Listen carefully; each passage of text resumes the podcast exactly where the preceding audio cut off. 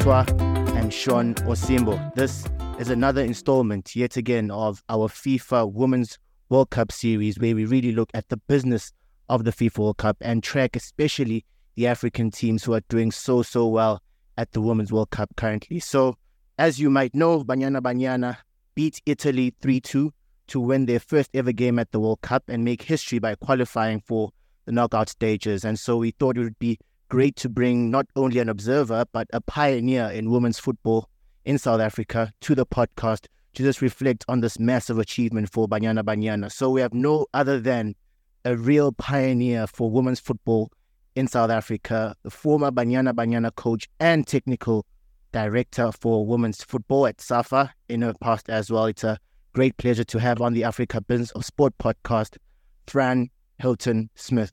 Fran, welcome to the podcast. It's an honor to have you on. Thank you very much. Thank you. It's a pleasure for me to be here. So, as I did allude to, and you might know, probably one of the happiest people in the world right now, just for the size of this achievement. But Banyana Banyana beat Italy 3 2 to win their first ever game at the World Cup and qualify for the knockout stages. And you being a pioneer of women's football in Africa, and especially in South Africa, it would be a great insight to give your perspective on this massive achievement. So, from all your years of experience and of dedication to developing women's football in South Africa, could you just put into context for us the size and importance of Banyana Banyana's round of 16 qualification for our country and the local women's game? Well, obviously, for me, for the players, the technical team, the country, it's a dream come true. I mean, from when I started playing and got involved with the national teams in like 93 we you know when we got back into world football that's the dream is to go to a world cup firstly it took us a long time to get there until 2019 um, and now to to get to our second world cup and on top of it to get out of the group stage. That was the goal to get out of the group stage. And now we have achieved that um, that was the, the cake, and now obviously everything else is the icing and the cherry on top. But for me, in my lifetime, it's a dream come true.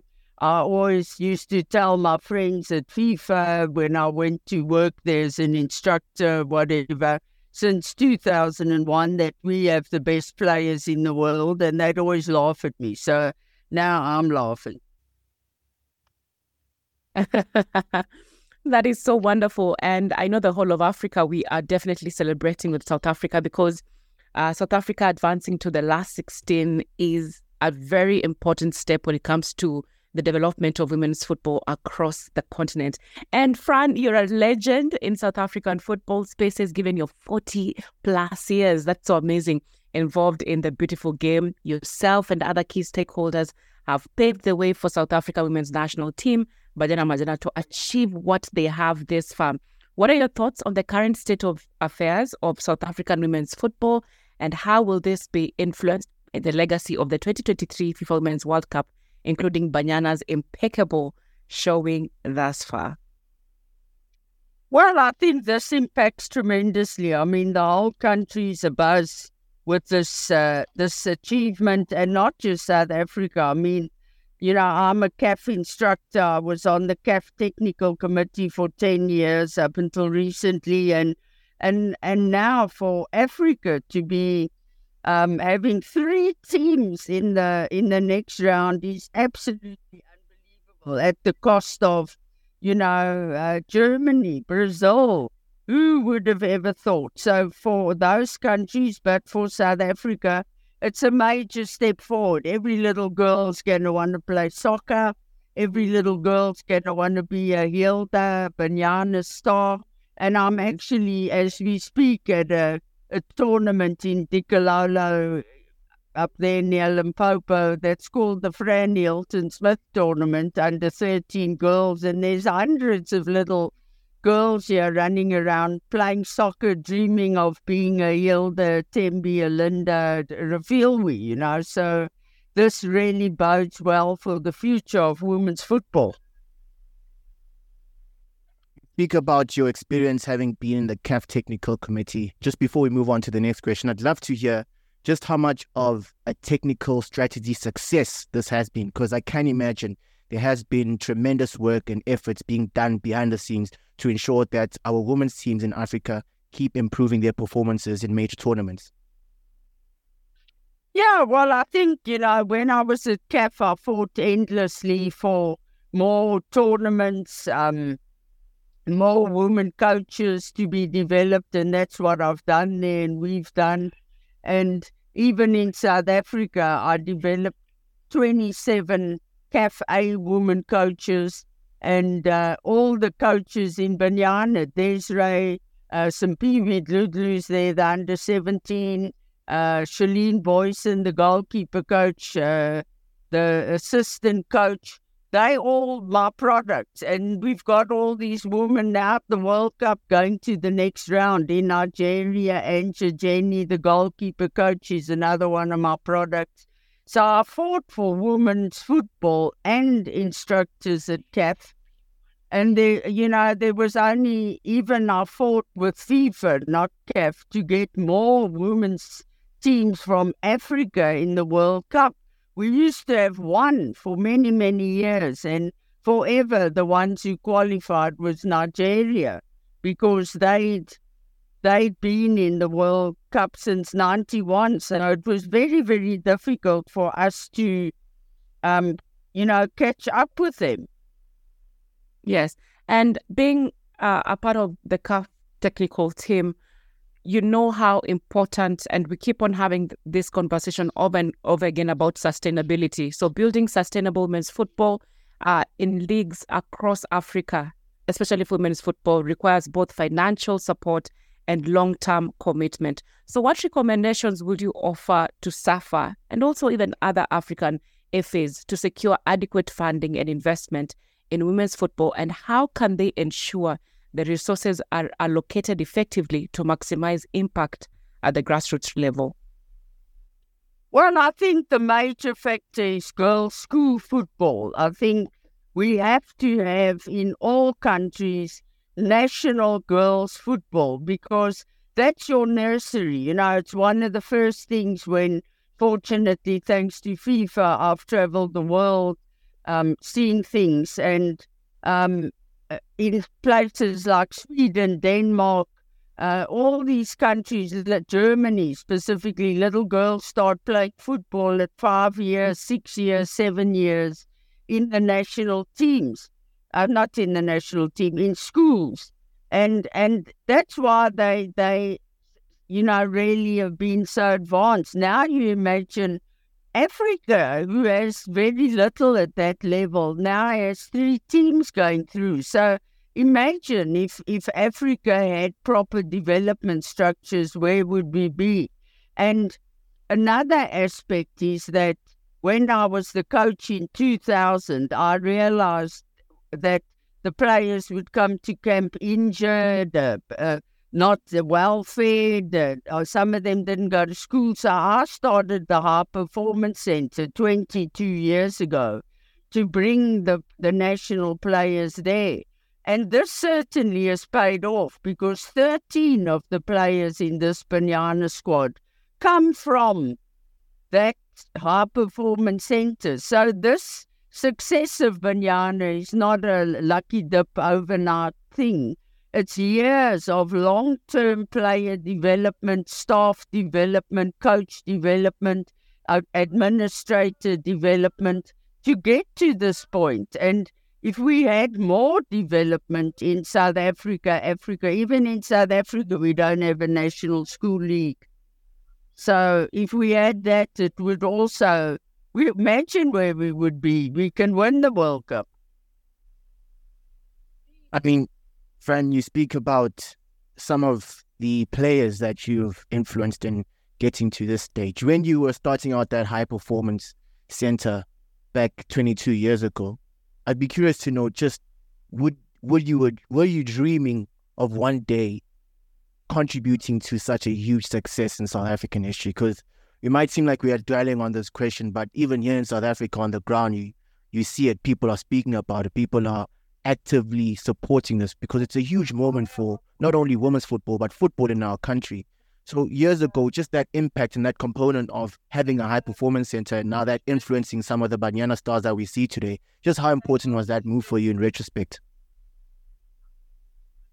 Well, certainly, you know, as I say, it was fortunate that FIFA um, took me overseas from 2001. I was an instructor, I was on the committees, I've been to every World Cup academies, Japan, and I saw that in USA, let me not forget USA, the trendsetters. I realized in the USA, you've got to have an academy. And South Africa, the only academy for girls of any high level is this one of mine at Tuks HPC. But and and when I've been on courses in Africa, I've encouraged countries, and they have done that, like in Namibia, Botswana, etc use their FIFA house, which FIFA built for these MAs, as a center where girls can come and train. And even in Namibia and Botswana, they went as far as putting locker rooms and beds where the girls can come and spend a weekend, a school holiday, and train. And and and I learned that overseas and and brought it back and implemented it here in South Africa. And that's why, as I say, things have turned around, you know. And also, I think a big, big factor is that many of the girls at the HPC um, got scouted by universities overseas. So many of them have played at universities in USA, Nomvula Kgoale, Robyn Moodaly, etc., etc. So this has made a big difference too, because our players have been exposed to world football, European football, which has always been way ahead of Africa, South Africa. So now we've been to, we've been to, um, you know, all these uh, now the World Cup, and and I think this is all the result of that. And from going to all these World Cups, um, going around the world with FIFA, getting to interact with different stakeholders, different uh, people, and also just getting to see the immense talent when it comes to men's football.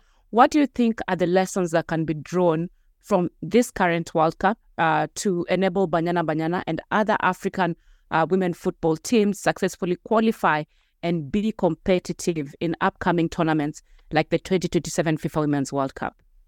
Well, I think um, it was definitely, I think we need to have more competition in Africa. That's a big problem. Is there's not enough competition in Africa. There's only a competition every two years. Whereas in Europe, I mean, they're playing all the time, these national teams. They're near each other, but uh, so they can play all the time. But we don't have enough competition, and that's a big, big problem I fought for many years at uh. And, uh, and I think now, yes, we have the Champions League um, that teams go to, but we need more competition, that's for sure. Given your experience at CAF, once again, because I think that was such a, an important time for you in that capacity to really influence the women's game. Realistically, was this sort of performance by three African teams expected? say, two, three years ago? And what were the strategies that were put in place to ensure that we've got three teams in the FIFA Women's World Cup knockout stages? Wasn't I think in anybody's mind? I can tell you that we would we would have three teams there. I think the at the WAFCON uh, at at you know the zone because they have tournaments every year almost for women under 20, 17 senior.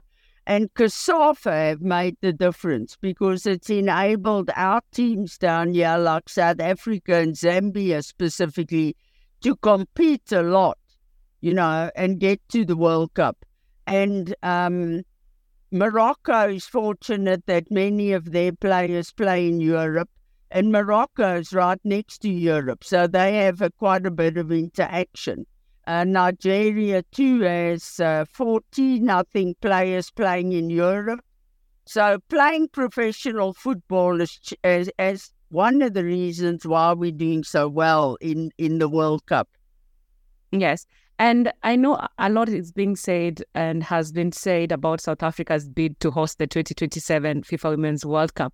What are your thoughts on this? Do you believe it's the right, right time for South Africa to host a second World Cup, owing to the fact that the first World Cup really warmed people's hearts, especially in Africa? Definitely, definitely. I think this this uh, success of the three teams um, really gives a huge push to host the World Cup in Africa, and specifically South Africa, did so brilliantly in 2010. So I think the success stories of the three teams is going to go a long way in getting us that World Cup, a long way. And finally, Fran, as much as we can celebrate right now, we could possibly have even more success from not only Banyana Banyana, but even Nigeria and Morocco progressing to the latter stages of the World Cup. What are the big lessons and instructive analyses that we can take from this World Cup going forward to ensure that we have even more success in the 2027 FIFA Women's World Cup? Well, just that we can do it. I think now these teams have shown that they can do it. So we've got to build on that. I mean, I saw an article by one of the Italian players who was saying that, gosh, they've got such development and such uh, everything. And, and South Africa's got very little, most of that, well, not Morocco, they've got quite a bit of development, but Nigeria, us. Um, and they were saying, can you imagine if the if these countries had better youth structures, youth development? She said this Italian girl, an African team would have won the World Cup long ago. So we've got to just keep going, and we have shown now that we have what it takes uh, to to get going. I mean, to get into the last sixteen before the world champions twice, Germany, Brazil, all the it's just incredulous. It's um I'm flying up in the sky, so. Definitely. So are we. I know you are making your way to Australia very soon to enjoy the rest of the knockout stage action. All the best with that. Hopefully, Banyana Banyana Morocco, or even Nigeria can pick up the trophy because I think it's a very open tournament. Fran Hilton Smith, a legend when it comes to African women's football, someone who has paved the way for many of the players who are now representing us in Australia and New Zealand. It was an mm. honor and privilege to have you on the Africa Business of Sport podcast, Fran, and we're mm. really looking forward to even more successes, hopefully, for the rest of the tournament. Thank you very much. It's a pleasure and an honor to be on your program. Thank you. Thank you, Fran.